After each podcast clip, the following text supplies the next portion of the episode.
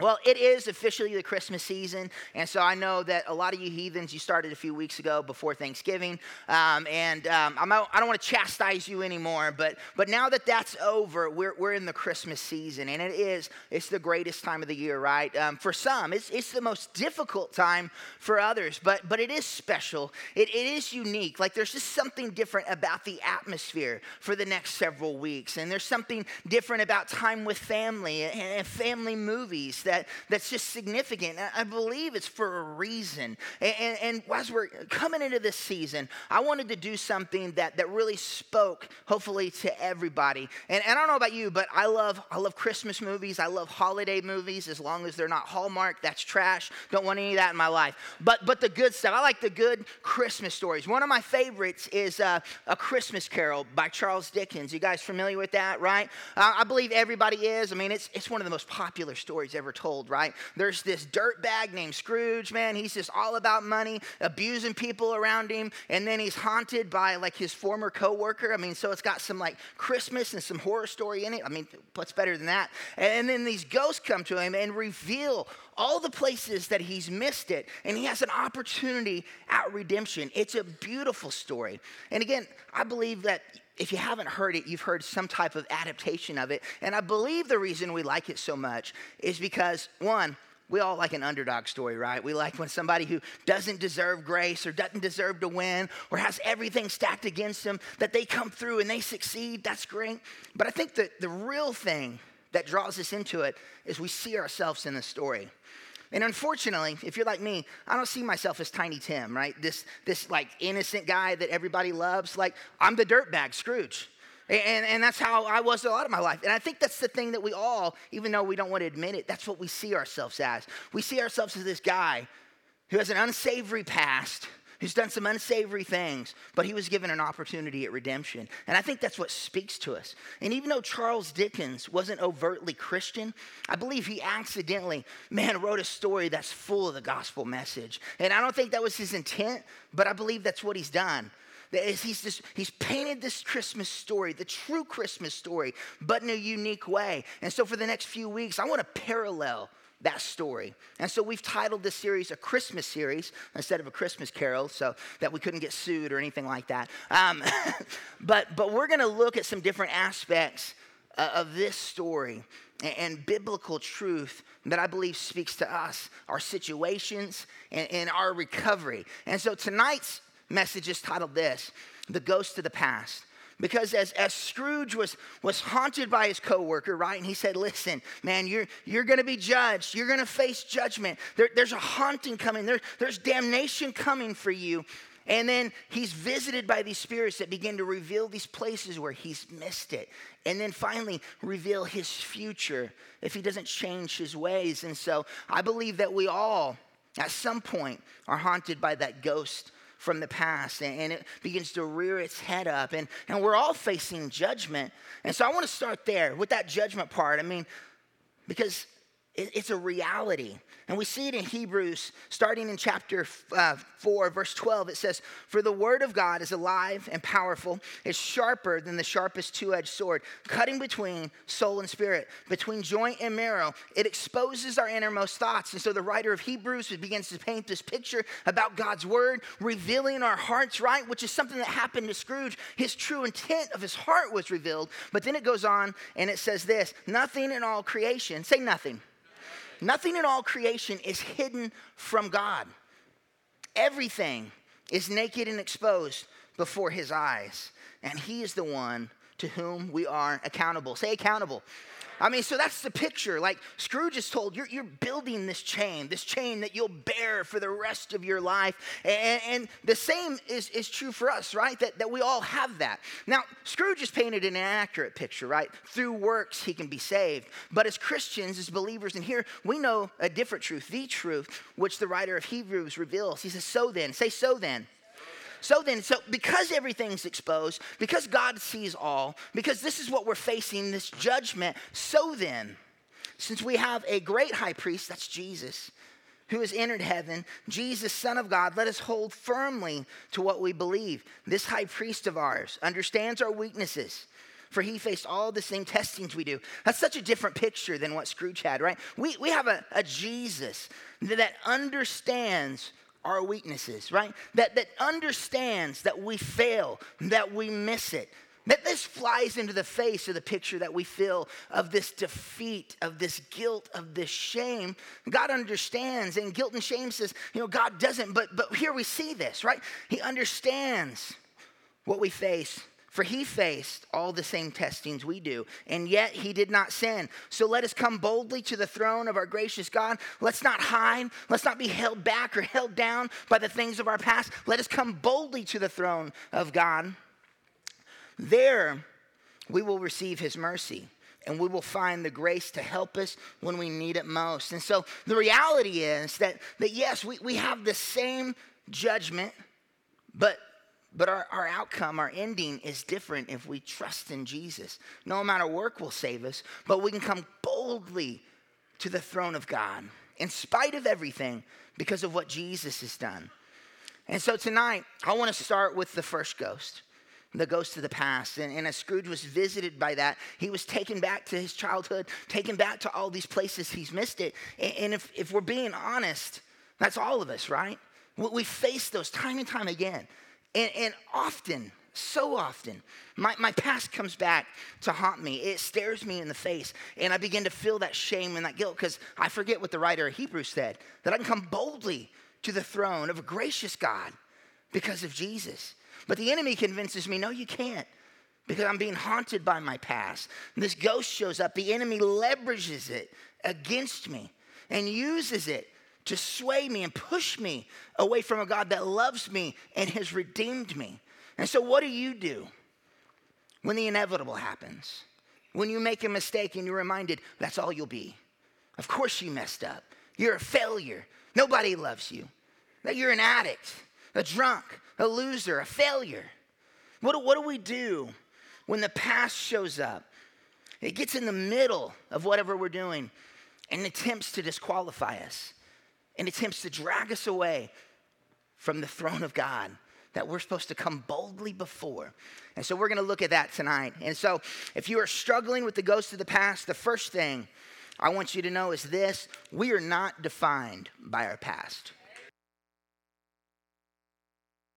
We are not defined by our past. And th- this is a hard truth to swallow.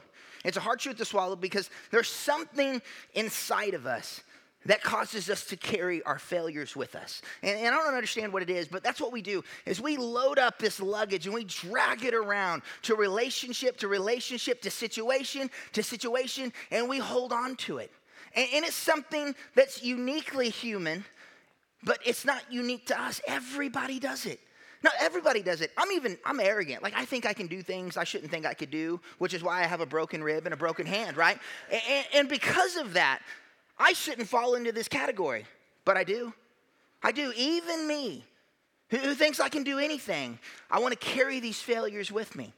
When I entered my relationship with my wife, when we began a marriage, you know what I carried with me? All my broken relationships, all my moments of failure. And they begin to impact that. With my children, I've done the same thing. When I stepped into ministry, I said, I can never do that. I didn't graduate. I'm an, I'm an addict. This is all I'll ever be. And I convinced myself of this. And, and the only thing it did was benefit the enemy. And it pulled me away from the place that I'm supposed to boldly go to. And so we need to understand again our past does not define us. Your past, your failures, as real as they may be, they do not define you. They do not define who you are, who you'll be, or where, where you'll go. And so we're going to look at Second Corinthians to start with tonight. Second Corinthians chapter 5. We're going to start in verse 14. And, Corinthians here, there's two. There's a First Corinthians, Second Corinthians. And so um, they were letters written by the Apostle Paul to the church of Corinth. And so First Corinthians deals with a lot of their failures. And then Second Corinthians is after they've corrected some of them. And so here's Second Corinthians chapter 5, verse 14. It says, Either way, Christ's love controls us. Since we believe that Christ died for all, we also believe that we have all died to our old life. So it's, it's an interesting thing to say. We believe that Christ died for us, so we also believe we've died to our old life. Well, well that's not what society tells us, right? It's every mistake, every failure should carry you for a lifetime. You know, the thing I'm grateful for the most in life, aside from Jesus, is the fact that there was no cameras on phones when I was 16 that I would be disqualified, that there was no people recording me or social media. I don't know how kids are doing it these days, but these days they're haunted by that. And that's what society pushes, right? We have people in their 30s that lose jobs because of something they did when they were 12. It's insanity, and it flies into the face of God's gospel message that people can change through Jesus, that people can be redeemed through the power of God. But, but society, the world wants to say, no, you're, all you are are your failures. All you are are your mistakes and the places you've missed it. But he says, since we believe Christ died for us all, we also believe that we've died to that life. It doesn't define me, it's apart from me, it's no more. He continues, and he says, He died for everyone so that those who received his new life will no longer, say no longer, will no longer live for themselves. Instead, they will live for Christ who died and was raised for them. And so as we die to our old life, the truth is we have to step into the new life. That, that's defined by Jesus, that's defined by the cross. And the cross says we're redeemed, the cross says we're set free. And, and that's the truth we have to hold on to every time the ghost of the past comes. Every time that these failures and the mistakes rear their head, we can say, You don't define me, Jesus does that you don't you don't get to, to call me that. You don't get to put that on me no more. Jesus says i'm set free. Jesus says i'm a new creation. It continues. It says so we have to stop evaluating others from a human point of view. Why? Because of jesus. We have to stop looking at each other as past mistakes as past failures and begin to look at each other, begin to look at ourselves through the reality of the cross. Again, if, if I had to continue to drag that baggage with me, I would never be good enough to step foot up here. I could never work hard enough to be qualified for this. I could never work hard enough to deserve my wife's love. I could never work hard enough to be a good dad or any of these things that, that I, have to, I have to reconcile my life through my pursuit of Jesus. And so, again, he says, so we have to stop evaluating others from a human point of view. At one time, we thought of Christ merely from a human point of view, how differently we know him now. And then in verse 17, he says, This means that anyone, say anyone, anyone who belongs to Christ has become a new person. Say new person. New person. The old is gone and a new life has begun. Isn't that beautiful? I mean, that's not anyone who works hard enough, anyone that had all the right answers. No, it's just one thing. Those who call upon Jesus, this is true. And those of us that become Christ followers, Jesus followers, this is true. And you may be in here tonight, and that may not be your story. And my heart aches for you. I love you. And I'm grateful that you're here. But I want you to realize this that the same that's true for me, that, that past mistakes, 18 years of addiction brought into my life, there's some awful stuff in there, but no more. God's redeemed me. I'm a new person, new creation, because I call upon the name of Jesus. And the same can be true for you. And I just, I just ask you during this season, be open, be receptive to what God may have for you. This truth here if you're fighting your past, if it's attacking you right now, I encourage you to begin to call upon the name of Jesus. Ask Him for forgiveness. Ask Him to live inside you so that this can be you. Anyone who belongs to Christ has become a new person. The old life is gone, a new life has begun. And I love that. It's gone. It's gone. It's no more. During Thanksgiving, one of my favorite things, one of my favorite desserts is uh, sweet potato casserole. Just discovered it a couple years ago. It's phenomenal. Love it. So good. I, I could eat the whole 13 by 9. Um, so, you know, we had some for Thanksgiving. It was delicious. And then I wanted some the other day, and I forgot that it was gone. It was gone, right? And so it wasn't there. Now, the word gone there doesn't mean that it's hiding in the back of my fridge with all the other Tupperwares of leftovers, right? It, it doesn't exist in my house anymore. Like it's gone. And that's a weird analogy, but that's the truth here, right? Your life, your old life, your old mistakes in the sight of Jesus in God's in God's perfume it's gone no more new creation new person set free from all of that for those who call upon the name of Jesus your past does not define you when you become a Christ follower only he does and so in verses 18 and 19 it says and all of this is a gift say gift it's a gift from God who brought us back to himself through Christ. And I love that. You know what I love about gifts? I don't got to pay for them, right? That's, that's the most beautiful thing. When somebody gives me something really nice and it didn't cost me anything, eh, that's salvation. That's this truth. That, that's what the writer of Hebrews is trying to tell us. That's what Paul's trying to tell us in Corinthians. That, that's the gospel message. That's what the season is about. That God's gift to you who call upon his name is you're set free. That's no more. You're new, something special, bought and paid for by the blood of Jesus.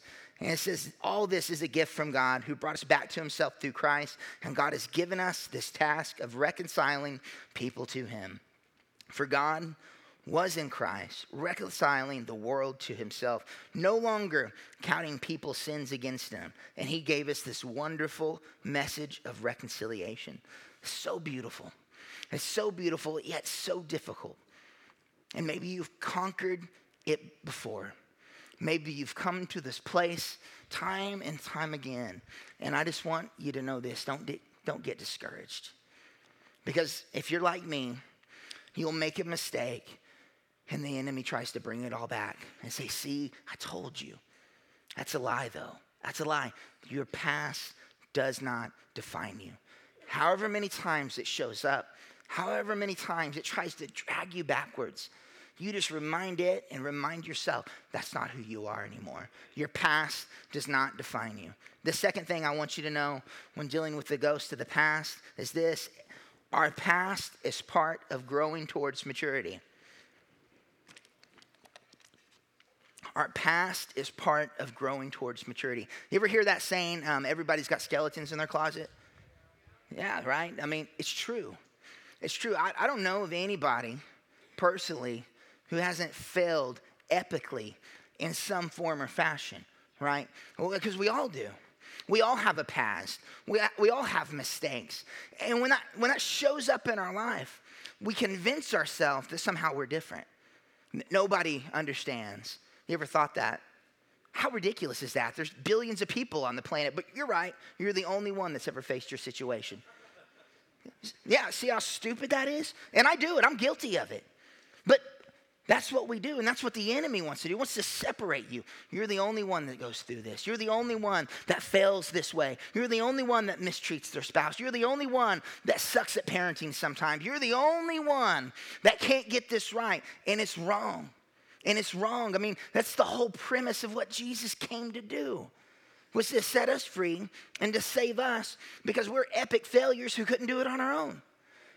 And that's every one of us. We've all sinned. We all fall short. We've all missed the mark. And we have to understand this that it's part of growing. It's part of growing. You know, when I look at my kids, there was a time they couldn't walk. And some of them I still question whether they can. But there was a time they couldn't walk and they would fail and mess up. And what does that come? It's a part of their story now as they learn to walk. And the same is true with us as we've come into our relationship with Jesus. As I became saved, there was a journey, a terrible journey that I had to make to get here. It's a part of my story. God didn't do that to me, but but I have it. It's there. And every single one of us have something similar. Yours doesn't look exactly like mine. But yours needed Jesus just as much as mine did. That's the truth. That, that's what the ghost of the past doesn't want you to see, doesn't want you to know. That, that somehow, even though yours might look messier than mine or messier than somebody else's, yours needed Jesus just as much as theirs did. Because our past, it's a part of growing in maturity, it's a part of pursuing Jesus. It's the reason for Christmas, it's the reason he had to come here in the first place. Because not one of us, not one of us could make it through without messing it up. Our past, our past is part of growing towards maturity. I want to I want to step over into Philippians just a little bit. Philippians chapter 3. We're going to start here in just a moment in chapter 12. And Philippians again was written by the apostle Paul. And in all three of our points, I used Paul as an illustration because Paul he had a past. Paul was this guy who but when Jesus was crucified, buried and resurrected, he thought it was all a farce. He hated he hated Christians, hated the people that they were called um, followers of the way. And he sought to arrest them, persecute them, was even involved in the murder of some of them. And, and he had this past that at any point could have been used to disqualify him. But, but he knew this, it didn't define him. And then everyone had a similar journey. And so here Paul is in Philippians chapter 3, and it says, I don't mean to say that I've already achieved these things or that I've already reached perfection, but I press on to possess the perfection for which Christ first possessed me. And so I love that because here's Paul who had a personal, like one on one revelation from Jesus. Like Jesus showed up and, and knocked him down and blinded him. And, and, that's Paul's story of salvation. I mean, you talk about an epic. I don't know if you've ever been jealous of somebody's story of coming to Christ, but I have. This is the story to be jealous of. Like Christ appears and calls you and gives you a mission verbally, visibly, incredible. And then Paul's used to save thousands upon thousands of people and plant church after church. And here Paul is, like, he, he's the apostle of apostles. And he's saying, I'm not saying I've achieved it. What? Like, Paul, who wrote so much of our Bible, he wasn't perfect? No, he wasn't perfect either. And he says, I don't mean to say that I've already achieved these things or that I've reached perfection, but I press on to possess the perfection for which Christ Jesus first possessed me. He's saying, I'm gonna pursue it, I'm gonna seek it, I'm gonna keep trying. I don't have it, it's not there yet. And going through all of this, every step, there's a process. I can guarantee you this Paul had failures after he got saved. I can guarantee you this there were regrets that he had even after becoming a disciple, even after pursuing Jesus. Because you know what? Like all of us, he wasn't instantly mature. He didn't instantly have it all together. He still had to journey through life, missing it and messing it up. And, and he had the same story, the same need for Jesus that we have. And, he had to go through a growth of maturity. Again, it may have looked different than ours, but the fact of the matter is, he still had to pursue it. He said, But I press on. I press on to reach it. I'm not there, but I'm pursuing it. And he goes, No, dear brothers and sisters, I've not achieved it, but I focus on this one thing forgetting the past. Say, forgetting the past. Forgetting the past and looking forward to what lies ahead. Now, I'm not saying there's not lessons to learn from your past, right? We'll just push it out. That was a mistake. Just forget all about that. Now, learn from it. But what he's saying is forgetting it. Like, don't allow it to weigh you down. Don't allow it to trip you up. Don't allow it to, to make you stuck where you're at. Write it off as growth pains. Write it off for what it is a step in the right direction. That even though you missed it today, it's okay if you keep pursuing Jesus, if you keep pressing on and pursuing the perfection that first possessed you. And so, again, no, dear brothers and sisters, I have not achieved it, but I focus on this one thing forgetting the past and looking forward to what lies ahead. He goes, I press on to reach the end of the race and receive the heavenly prize for which God, through Christ Jesus, is calling us. And he goes, Let all who are spiritually mature agree on these things. If you disagree on some point, I believe God will make it plain to you. But we must hold on to the progress we've already made. I love that last part. We must hold on to the progress we've already made. That's what the past tries to creep up and take from you. That's, that's why the enemy leverages it against us so much. Because if he can convince us that that's who we still are, then every step we've made in the right direction is robbed from us in an instant. And we're right back to square one. But, Paul's saying, listen, you may not have it all together. That's fine. I don't either.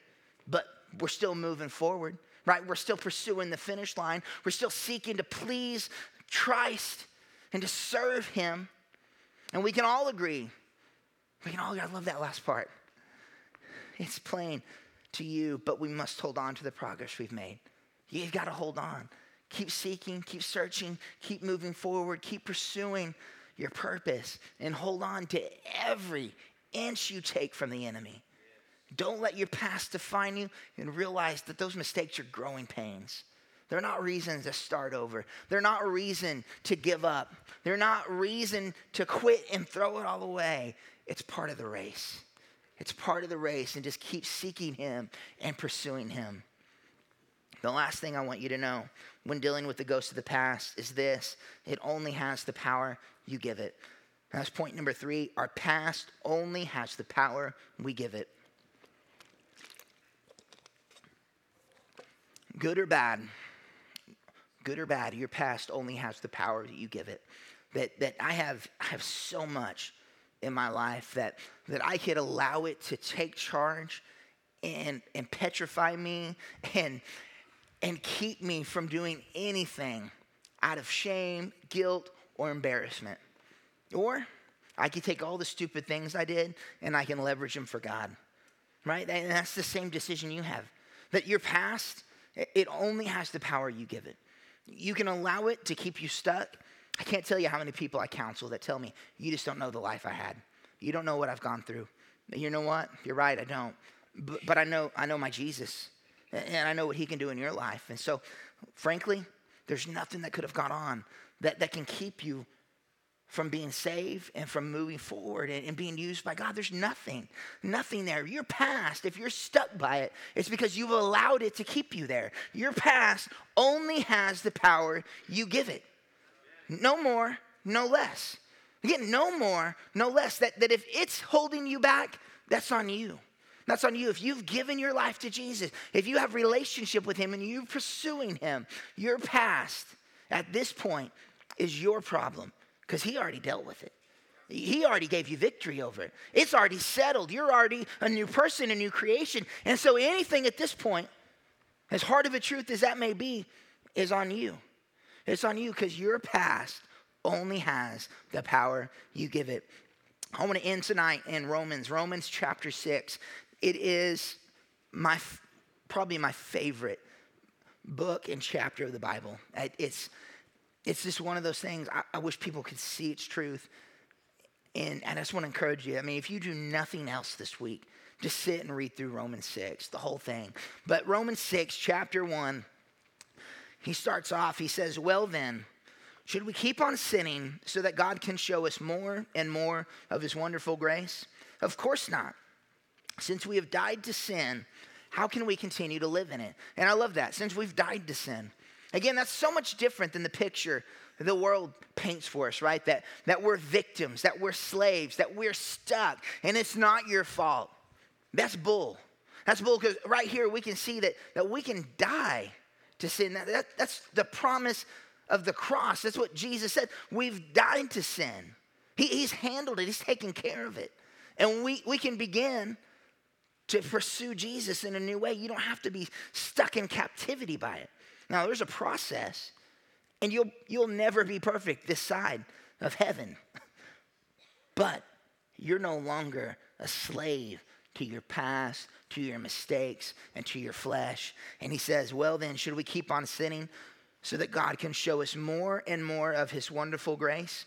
Of course not. Since we have died to sin, how can we continue to live in it?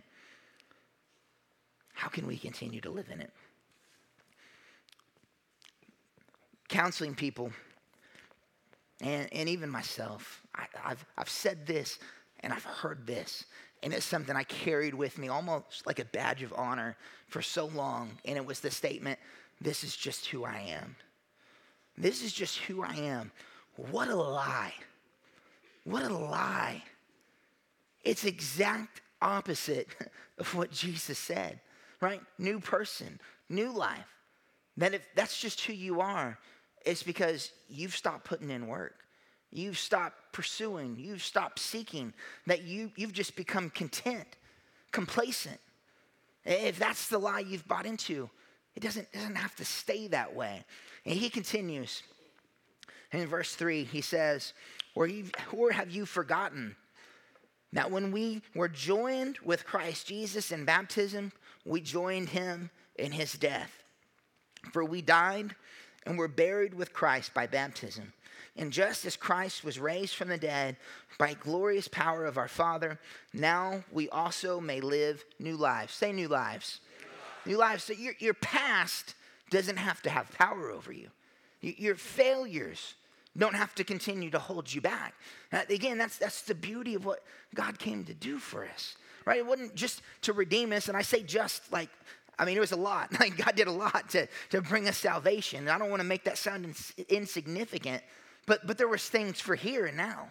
It's not just about eternity. God, God began the work now in you in this moment. New lives. So we also may live new lives. That's today. That's this, this marriage, these children, this community, this job, new lives in this season. Your, your past doesn't define you, it doesn't hold you back. It's part of growing, and it doesn't have to have power over you anymore. As for we died and were buried with Christ by baptism, and just as Christ was raised from the dead by glorious power of the Father, now we may also live new lives. Since we have been united with him in his death, we will also be raised to life as he was.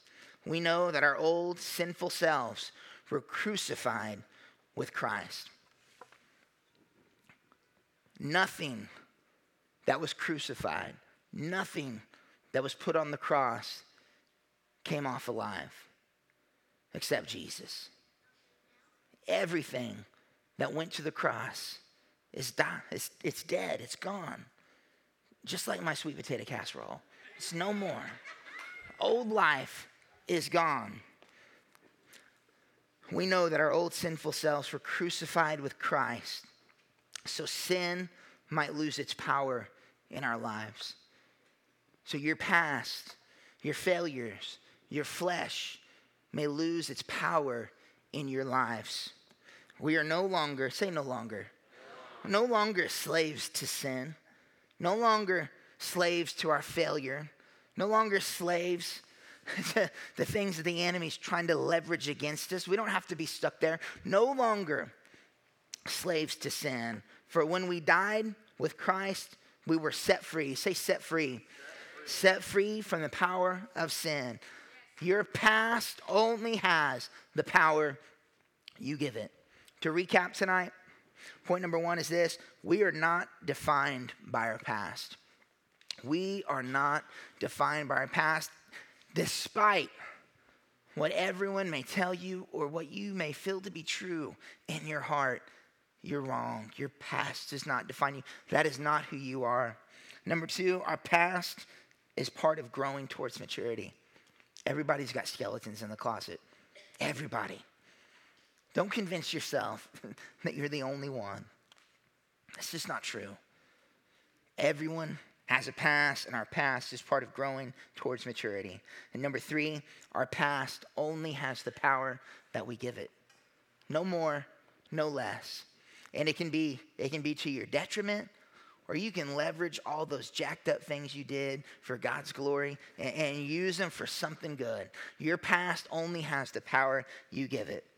Couple action steps. Identify the areas of your life where you've given your past power. If, it, if it's holding you back in an area, if you're making that statement, this is just who I am, this is all I'll ever be, or anything that resembles that, you're allowing your past to have power where it shouldn't.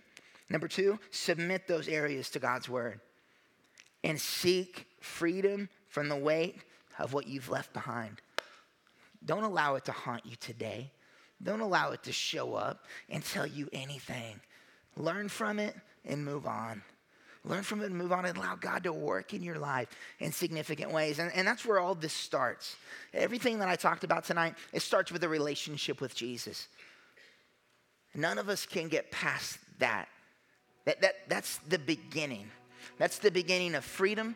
That, that's salvation. That's that new life. That everything I talked about pivots off of that truth. That you, I can't do it for you. You have to seek Jesus. You have to seek relationship with Him. You have to seek forgiveness for what you've done. and it's available to us all. Remember, it's a gift. You don't have to pay for it. It's already been paid for. You don't have to work for it. No amount of work could cost you to earn it. But everything we talked about tonight, again, it pivots on that. So if you're in here and you've never made Jesus Lord of your life, you've never called upon him, you've never said, I can't do this. God, I need you. Forgive me. Forgive me. Save me. If you've never done that, here at the end of service, we're going to have our chip prayers and huggers up front, and we would love to pray with you and for you and lead you into that relationship with Jesus so you can experience freedom from your past, so you can experience salvation, so you can be made new tonight in this place before you leave. And if you're in here and you've done that, you've gotten off track, you've missed it, you've messed up, blowing it, I get it. I get it. I, have done that. We, we all, we all do that. We're imperfect. Remember, our past is just part of growing. And so, as well meaning as we may be, we're still, we still mess up. And so, if you need to recommit tonight, same offer. I encourage you here at the end of service to come down front and allow us to pray with you and for you so you can recommit yourself tonight. And then, Maybe you're in here and, and, and, God's just been dinging you. The Holy Spirit's been speaking to you, and, and you're realizing that, that there's something you need to let go of. Maybe it's an unhealthy truth that you've been holding on to, or lie, you know, something that, that the enemy keeps pushing against you, and you're like, no more, it's time to set this down. We've got you. Or, or, maybe it's a hang up, an addiction, a struggle of any kind. We want to encourage you to come down and get one of our white chips. And I get it. You may be sitting there like, that's just a piece of plastic. Yeah, it is. It is. That's not what's significant. What's significant is when we step out of our seat in faith, knowing that when we come down here, the real work is in our, our action of coming before Him. That, that God recognizes that and he, He'll gift us with freedom. He'll do a work in us. And so if you're in here and you're, you're feeling anything, I want to encourage you to get a white chip tonight. And then lastly, maybe you just need prayer. Maybe you're in here tonight and, and you just need somebody to journey with you. The holiday season is hard, it's difficult, and you just want to know is there anybody that cares? We do. And we would love to pray with you and for you. And so, for any of those things tonight, to receive Jesus for the first time, to recommit, to pick up a white chip, or just to receive prayer, I want to encourage you to step out of your seat and come down front and allow us to pray with you. And if everybody would, if you'd stand to your feet as we close in worship.